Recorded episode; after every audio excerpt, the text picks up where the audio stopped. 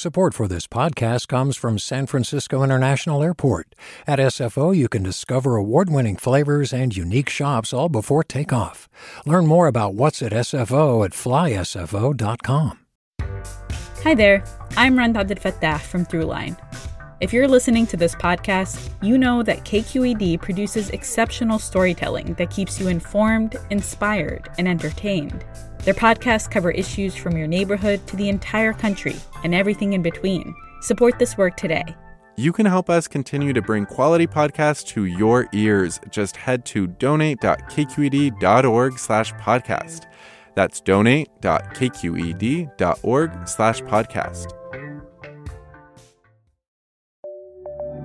From KQED.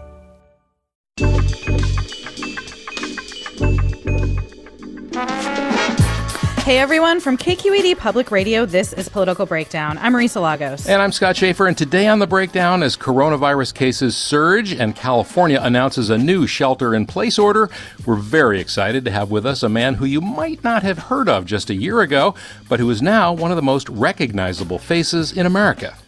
We're talking, of course, about Dr. Anthony Fauci. He's head of the National Institute of Allergies and Infectious Diseases, if you hadn't heard yet. And he's also become known as America's doctor over the course of this pandemic. Dr. Fauci, welcome to the breakdown. Uh, thank you for having me. Appreciate it. We're very excited to get to speak with you. Um, as we mentioned, we just heard moments ago Governor Gavin Newsom here in California issue a stay at home order um, that will potentially uh, affect the entire state. We're talking regional, um, divided by region, and when ICUs hit only 15% capacity, it will trigger this order. He's saying people don't need to, you know, they can still go out and exercise and such, but he wants really people to limit their activity. What are your thoughts on this? You know, I've actually spoken to some of the health authorities in California, and I think that this is a prudent and correct decision on the part of the governor. I do. And the reason is that the you are all on a brink, literally on the threshold of getting the uh, almost unimaginable situation of getting the healthcare system overrun. You just can't let that happen. That is unimaginable and unacceptable. And I think to anticipate that as you look at the numbers throughout the country, including in California, that the numbers are going up. It's a steep slope. And we have not yet seen the full brunt of what we expect to be yet again another surge, hopefully a mini surge as opposed to a major one. But there almost invariably will be a surge associated with what went on last week with Thanksgiving, with the travel, the travel of, of people coming into San Francisco, the travel of people coming back from where you came from, and the congregate settings of dinners, innocent, understandable dinners of friends and family, that generally will result in a spike. The trouble is, the spike won't come for about two and a half to three weeks after the Thanksgiving holiday, which would put it right before the Christmas and Hanukkah holiday, which is kind of a double whammy. So we are in a really precarious situation. And because of the stress on the healthcare system, I think what the governor did was both prudent and advisable. I would have direct I mean I spoke to some of his health people and I said I would back them in that decision. So I certainly back what the governor's doing.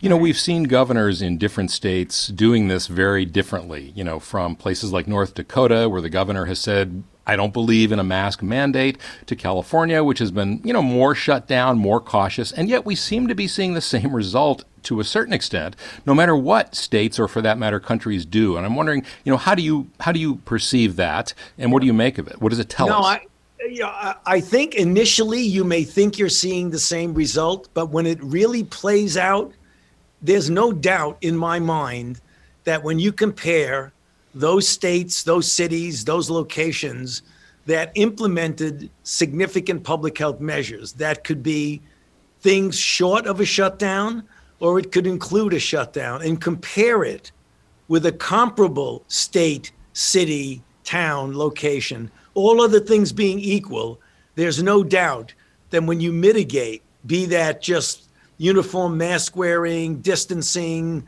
avoiding crowds, or the kinds of shutdowns that you're talking about, it does make a difference. And you should be assured of that. Do you feel, I mean, one of the things we have seen in our very sort of diverse nation, as Scott mentioned, is different approaches, but also different communication, uh, mixed messages from President Trump on down. I, I'm curious how much you feel because the truth is if you know i live in san francisco but what people do in other parts of my state matter um, how much do you feel like we need to focus on just having clearer communication and guidelines across the united states so that people are kind of hearing the same message yeah, said another way, mixed messages are bad. okay, so that's the short answer to what you're saying. You're right. One of the problems inherent in mixed messages is that provides license for people to do things according to their own preconceived notions.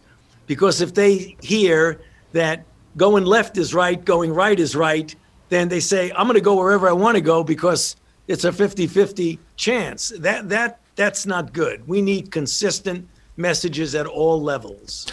To what extent do you think it's harder in a state like California, which is so large 39, 40 million people? Is it harder in a place like this to come up with a consistent message? Well, you know, it depends harder than what? Harder than a place like Wyoming that has um, less than a million people? Yeah, of course. You know, you have a very diverse state. I mean, you know, the northern part of California is quite different from Southern California in so many ways. I'm telling you guys things you know better than, than I do. You've been out here, but, we know uh, that. Yeah. Yes, of course, messaging is is much harder when you have a very large, diverse state. Are we where you thought we would be at this point in March? Better, worse? How are we faring? I think I would have to say honestly worse. Mm. Um, I thought that we were going to have a uniform public health response um, that would not have allowed us to never get below a precarious baseline. And every time we try to do something like open up the economy, we'd blip up and then come down. And then we do this, we blip up. And now we're going into winter, we're going into the holidays, and we're seeing the same thing. However, having said all those sobering statements, help is on the way because we have an extraordinarily efficacious vaccines, plural, more than one vaccine that will start to be implemented and distributed in the middle and end of December. And then as we get into January, February, March, more and more and more people will be vaccinated so that by the time we get to April, it will be available for the general public. You know, people who are young like you guys, uh, no underlying disease, you know, you're, you're ready keep to talking, go. Keep talking, keep talking. right. Um, and in fact, once we get a substantial proportion of the population vaccinated, we'll get that umbrella of herd immunity that will ultimately crush this outbreak. We will crush this outbreak, I guarantee you. That to me is incentive for now in a precarious situation that we're in and we don't have a vaccine widely available. It's more incentive to double down even more and say, although things like lockdowns, things that the governor is trying to do are difficult and strain, straining, you know, your your your comfort, your economy, and all those things. The fact is that at the end of the day, it will get us through. And then when a vaccine comes in full blast, we're going to be out of this. Well, let me ask you about that. Yeah. Let me let me just ask you about that because as you know there's a lot of skepticism and doubt even among some health professionals according to polls about whether or not this vaccine is safe, whether it's been rushed, uh, whether it's been overly politicized, uh, which of course you know is not helpful. The president's press secretary today uh, corrected a reporter who called it the Pfizer vaccine, and she said, "You mean the Trump vaccine?" I mean, all these things can't be helpful. Uh, so how do you how do you get over that? I have to take a deep breath now before before I answer that. Um, well, let's go step by step. These skepticisms are understandable when there are mixed messages. But take two things the speed at which it has been done, and then take the determination that it's safe and effective. First, the speed. The fact that we were able to go from the recognition of a brand new virus in January to vaccine that's able to be distributed by December is a completely unprecedented accomplishment.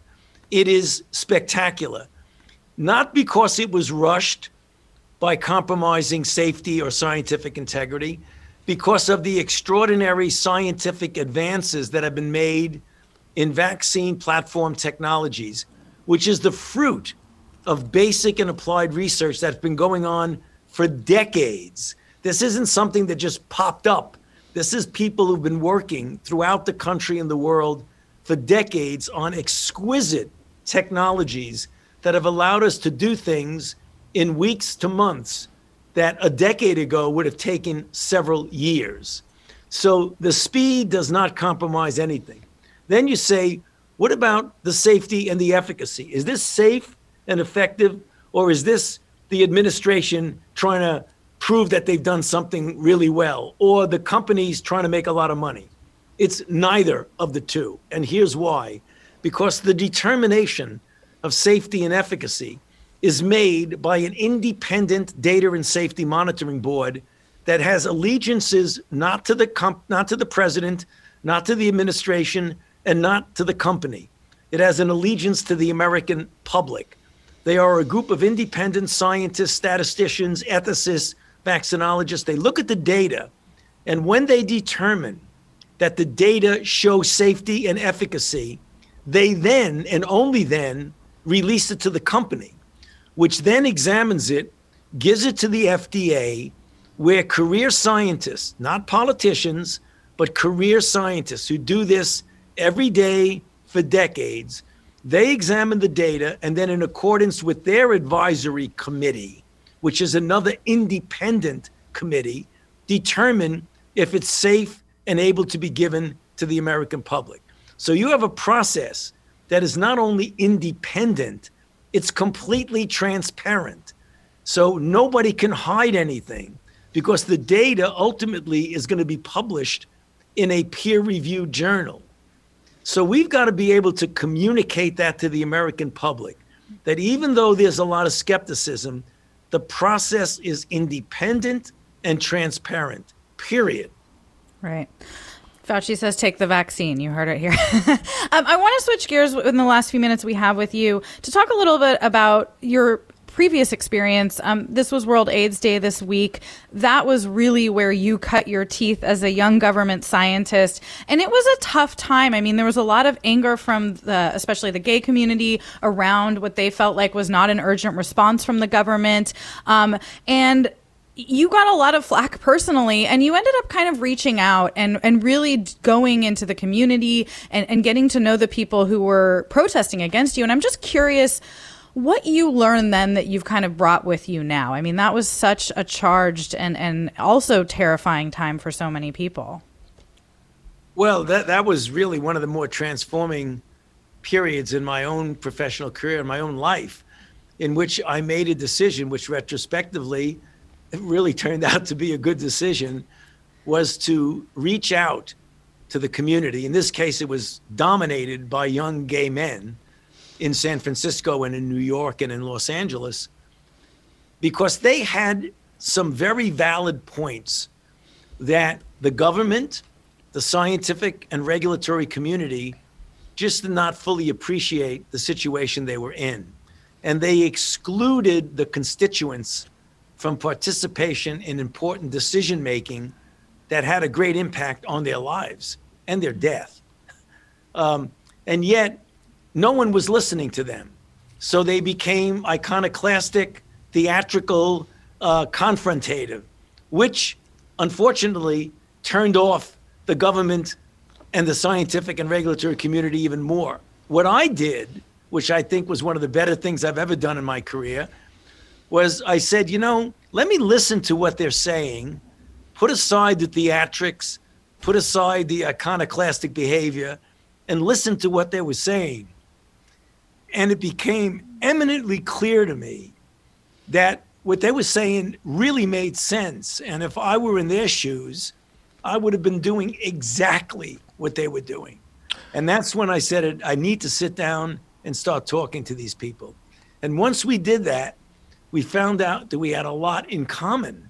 Uh, and that's when the bonds of collaboration began decades ago to the point now where they're a very productive component of what we do. So Speak- it turned out to be a really good, good, good event, good, good result. Speaking of theatrics and iconoclasts, uh, you might describe uh, the current president uh, with some of those kinds of words. And you've worked for a lot of presidents, uh, very different approaches, different styles. Um, how? What have you learned, both from you know your experience with the AIDS epidemic and working you know at these levels of government, about politicians and about political leadership? Well, you know, I, I've served for six administrations soon to serve my seventh. Um, and they're all different. And their administrations are often uh, uh, determined and, and, and, and driven by the circumstances in which their administration takes place. I mean, a big difference between the early years of HIV with Reagan, um, between um, the uh, situation with George W. Bush with 9 11, um, with the outbreaks of Ebola and Zika and pandemic flu with Obama, and now with the COVID outbreak with Trump. So they have different challenges and they handle them in different ways. The one thing I've learned is that it's important as a scientist and as a public health person that it's absolutely essential that I stay above and beyond the politics and focus completely on the public health, the scientific issues, because that's what I'm supposed to be doing. Once you start getting involved in ideology and political things, you just lose any credibility. So I have stayed completely away from the politics and focused on what my job is, which is public health and the safety and the health of the American public. You do that, you're in good shape.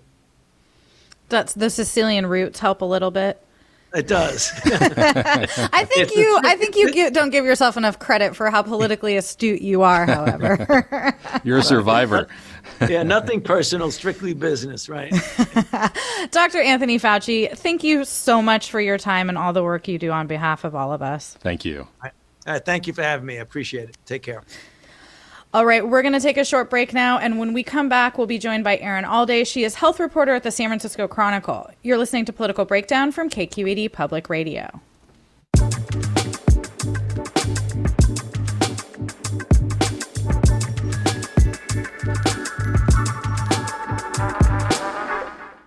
Do you love learning about the San Francisco Bay Area? Its history, its people, its unique blend of cultures? Then you should check out the Bay Curious book. I'm Katrina Schwartz, editor and producer on the Bay Curious podcast, and I'm here to let you know that for the month of May, we've worked out a sweet deal for KQED podcast listeners. Right now, you can get the Bay Curious ebook for $1.99. That's right, $1.99. Just search for Bay Curious wherever you get your ebooks or find a link in our show notes. This offer does expire at the end of the month, though, so you'll want to act on it fast. Happy reading!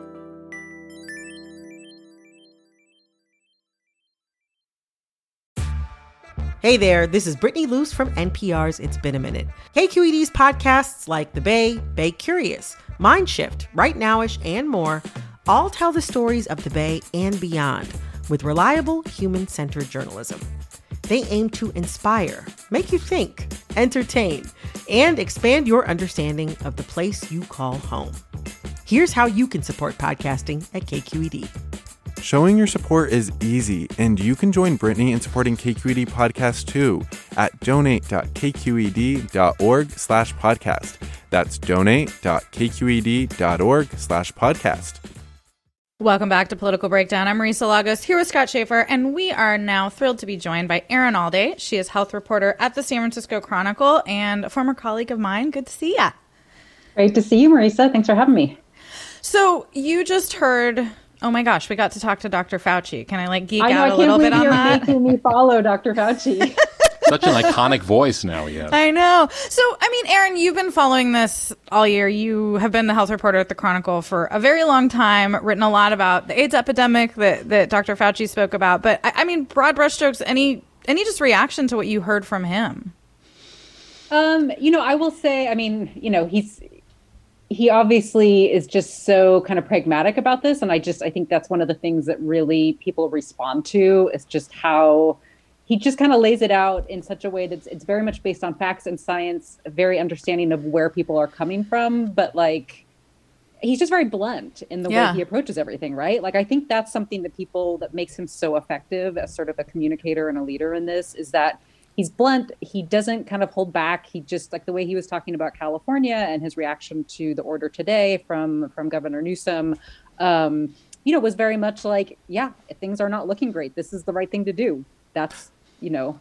It's kind, kind of refreshing. Nice to yeah, it is, yeah. it is very refreshing. Like he doesn't dance around it. He doesn't use the sort of official language, um, and he doesn't go to like scare tactics either. He's just very you know, like I said, very blunt with it, very straight. Well, and it's a, sort of an indication of his uh, the, the status that he has. That Governor Newsom apparently reached out to him and asked him if he would support what they're doing, and he wanted to get that uh, the blessing from Dr. Yes. Fauci. Yeah, let's transition to to the stay-at-home order that could be triggered uh, depending on ICU capacities.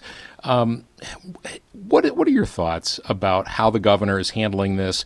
Uh, it, it's been sort of a long and winding road. People are exhausted. Parents are exhausted. Small businesses are frustrated. Um, do you think that you know the message that he gave today is one that will you know help help us get through this? Basically, uh, I think it's really it's really tough. We're kind of in quite the spot now. Um, let me start with the good side, which is I, you know, the Bay Area is still in actually largely pretty good shape um, with this with the situation with the ICU and the hospital situation, with the exception of a few counties, you know, notably Santa Clara County.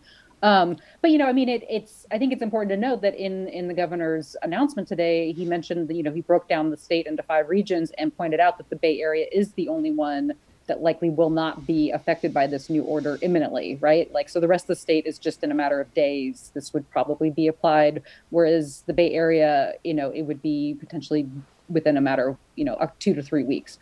Um, so I think that that's, you know, important. I think things look good here. But, you know, I think what we're seeing here with this new order, which is frankly really similar to what we saw back in March, right? Like with just a couple of exceptions, probably retail staying open, the most notable one. It's really very, very similar to what we saw before. Um, and I think what what that tells us is that you know we've had we've tried this scattershot approach. We start we've tried to do this sort of very measured, very targeted, very kind of focused, um, you know, reopening and and kind of define things and it's just not working with this particular surge. It's for whatever reason it spiraled too fast. Um, it's kind of just got out of our hands. Um, and it's for the first time really putting pressure on the hospitals. And so, you know, I've talked with a lot of experts, in fact, this week, who were just pointing out, like, at this point, not only are people fatigued, but they're confused. like, mm-hmm. I don't know mm-hmm. about you guys, but I'm I'm about as tapped into this as anybody, and I couldn't tell you what's allowed from one county to the next. I can't keep track. I have to look it up. So I almost I said that to Fauci. It's like we've all had to become the Faucis of our own household, basically, right? I mean, and it's, it's true. It's hard, and everyone's. I mean, one thing we've learned is how different everybody's idea of what is risky is, and you know how challenging that can be because you can be talking to someone you think is on the same page as you, and they're just like doing something that you would never do, and it's super. Right. Uh, but I am curious. Like, do you feel as if we are changing I know you said the order is similar, and I agree, but it also seems like there's some shift in like Newsom saying today, like the bars are going to close and the schools will stay open. Now, granted, most schools aren't open, and we're still struggling with that. But uh, do you sense that there's any shift in terms of priorities from the spring that we're finally kind of wrapping our head around? Um, honestly, I mean, a little bit. I again, I will say you know, there's a there certainly is a little bit. I don't know if it's priorities so much as an understanding of where the risky locations are um, like you pointed out, yeah, it's notable that they're saying, you know, schools can stay open or whatever, but you know, most of them aren't. I mean, certainly in the Bay Area, um, those have been. I mean, that's a whole other can of worms that we can talk about. The fact that we just don't really have good guidance on schools. It's up to the districts. Like, there's so many issues that are at play there. But you know, it's all fine and good to say that schools stay open and bars are closed. But the truth is, bars haven't been open in much of the state throughout this whole thing anyway, and schools have been or allowed to be open and aren't. So I mean, it's a little bit you know, of politics there, I think, to be able to say that when in fact it's just sort of doesn't really mean a lot. And I mean, I don't know about you, but I don't know anybody who's been going. I mean, I haven't been to a bar in 2020 probably. I can't So- even like this curfew. It's like who cares? Nobody leaves their house after nine o'clock Well, anyway. exactly. We've got parklets across from our house where they're doing comedy night in the streets, and it's all kinds Okay. of things happening Yeah. in the mission, for And- sure. But I do think, I mean, this is also very, we're talking about a very Bay Area conversation. I do think things are very different in other parts of the state, you know, more rural counties, and God knows what's happening down in Southern California. Um, I, Yeah. you know, I think there has been more, a lot more of that socializing, people kind of going out and about and doing that in Southern California Well, than up here. t- totally. And I think in some of the parts of the state that are going to be subject to this new order is are exactly the places. Like I was in Lake County a few weeks ago, very few people wearing masks in restaurants. You know, and those are the places that may just ignore all these orders. But I want to ask you about leadership because we, you know, you heard Dr. Fauci talking about the difficulty of kind of, you know, just navigating different styles and personalities. And you know, London Breed has by and large gotten high marks in San Francisco for her handling of this, and the city has done reasonably well, certainly relative to most parts of the state. But at the same time, you know, she, like the governor, got caught going to French Laundry, uh, which undermines her sort of moral authority. Uh, and now she's got all these other crises going on with the FBI investigation. I know you're not a politics reporter all the time, but you know, how do you, how does, how, how would you grade the job she's doing and how she's being affected by all these outside forces? Um, well, like you said, I'm not a politics reporter, so I probably it's, it's hard for me to say, especially the stuff that's outside the realm of public health, um, kind of how that's affecting her. Um, I, you know, I certainly get the impression that at least as far as San Franciscans go, that there is still, you know, a measure of respect and willingness to follow her. Um, I don't, I don't get the sense that people in the city are rebelling against. I mean, they're disappointed um, and they may even be pissed off, and the restaurants, especially, may be not happy with her. Um, you know, I think that there's potential to spin this as sort of like a, you know, very relatable, teachable. I mean, if I were in her shoes, that's certainly how I would be playing it. Like, look, we all we all get Yes. sick of this. Yeah, we're all Yeah, and I'm fatigued. sorry. Yeah, but we don't all go to French Laundry. Yeah. well, exactly. So I mean, I think she, I mean, I, to her credit, she's owning it as much as she can, and and is saying, yeah, I shouldn't have done that. That was a mistake. And what else? What else can you do, really? Um, but you know, I I do think that it's it's interesting because I don't think in San Francisco it's necessarily going to be an impact as much. Um, it's more kind of that how that gets perceived outside the broader of- narrative by all these people who are skeptical and that's anyway. where Newsom is actually in more trouble than she is, Right. um, because he's And got he's- to have the whole state. And he's the governor. Um, okay, this is you know I- we only got to one question on this, but you've covered so much of you know the fallout from the AIDS crisis in San Francisco, and I'm just curious, like if you had what you thought hearing what Dr. Fauci said about you know that idea of like bringing people in and not just being these kind of scientists in their like ivory tower. Um, is that something that you have heard in terms of his impact on you know that epidemic and and just I, I don't know the, the, the, does do people sort of rec- did people in that community still recognize him from those days? I think one thing that's really people really value and respect about Dr. Fauci is that he got off to a rough start with them. Like Yeah. he was not not loved and he was really and he he was attacked a lot. I mean there were there was a really bad time there. And I think what people what I've always really respected about him and you know I've talked with him a few times over the years is that he he had that experience and he learned from it and he took it forward and he'll be the first to say like yeah it was rough. And the key thing was to be able to like take that to be able to listen to what people were really saying and work with them. And even as they kept being mad at you to keep working with them and to you know he was one of those like first real public health leaders to say we need to bring the people to the table. You know the people who are directly impacted it like this whole idea of with hiv and aids even saying they're not aids patients these are people living with aids these are people living with mm-hmm. hiv like how you talk about them like that was sort of a big part of sort of his you know response and how he worked with these communities and recognizing they needed that voice Well, and I think it's easy to uh, underestimate or forget how big a deal that was because no one had done that before. I mean, these were Exactly. ivory towers, you know, and they were the scientists and they knew everything. And to really And the president listen, wouldn't even talk about it. the president know? wouldn't Yeah. talk about it, and for him to listen, and you know, and it was a real testament to him when Larry Kramer, who started ACT UP, Mm-hmm. died. Before he died, he's you know he said, "I love that guy. I love Yeah. Anthony Yeah. Fauci." You know, and it was well a real and, you know, tribute. and i did i did spin it as as that he said as though he was doing this for the people with hiv and aids but that's actually not the case he was recognizing it as they had something to add and contribute like they were a necessary voice in our response to this epidemic. It wasn't just doing them a favor. It was like, no, if we're going to resolve this, we need to bring them to the table. Which I think, like you said, that was such that was totally game changing. All right. Well, we're going to have to leave it there, but it'll be very interesting to see Dr. Fauci's next chapter under President Biden. sure is uh, counting the days. yeah, I'm gonna. That was amazing. I'm gonna have to take a second there. Uh, Erin Allday, San Francisco Chronicle health reporter. Thank you so much. Thanks a lot. Thanks for having me. That's going to do it for this edition of Political Breakdown. We are a production of KQED Public Radio. Our producer is Guy Marzorati. Our engineer is Katie McMurran. KQED's team includes Holly Kernan, Ethan Tovin Lindsay, Vinnie Tong, Erica Aguilar, and Jonathan Blakely. I'm Scott Shafer. You can follow me on Twitter. I'm at Scott Shafer. And I'm Marisa Lagos. You can follow me on Twitter at mlagos. Thanks for listening. Stay safe. Hi, I'm Sasha Khokha, host of the California Report magazine. Every week, we bring you stories about what connects us in the giant, diverse Golden State. Because what happens in California changes the world. I love this place. We were once seen as like the place to be, California.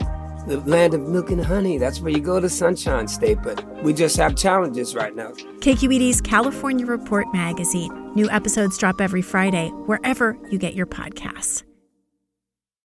Hey, it's Avery Trufelman, host of Articles of Interest. And I've got to say, I've been a fan of KQED ever since I was a little kid and I would come out to San Francisco to visit my grandma. It was just what we'd always turn on every time we got in the car, every time we were making dinner and turning on the radio. It was always KQED.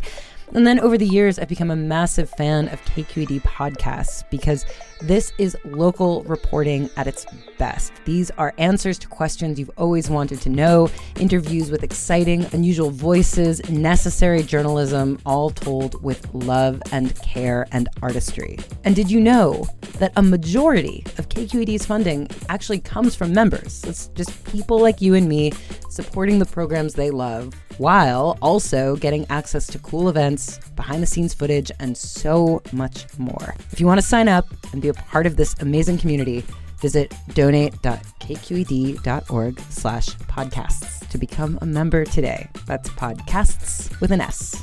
Thank you for listening and thank you for your support.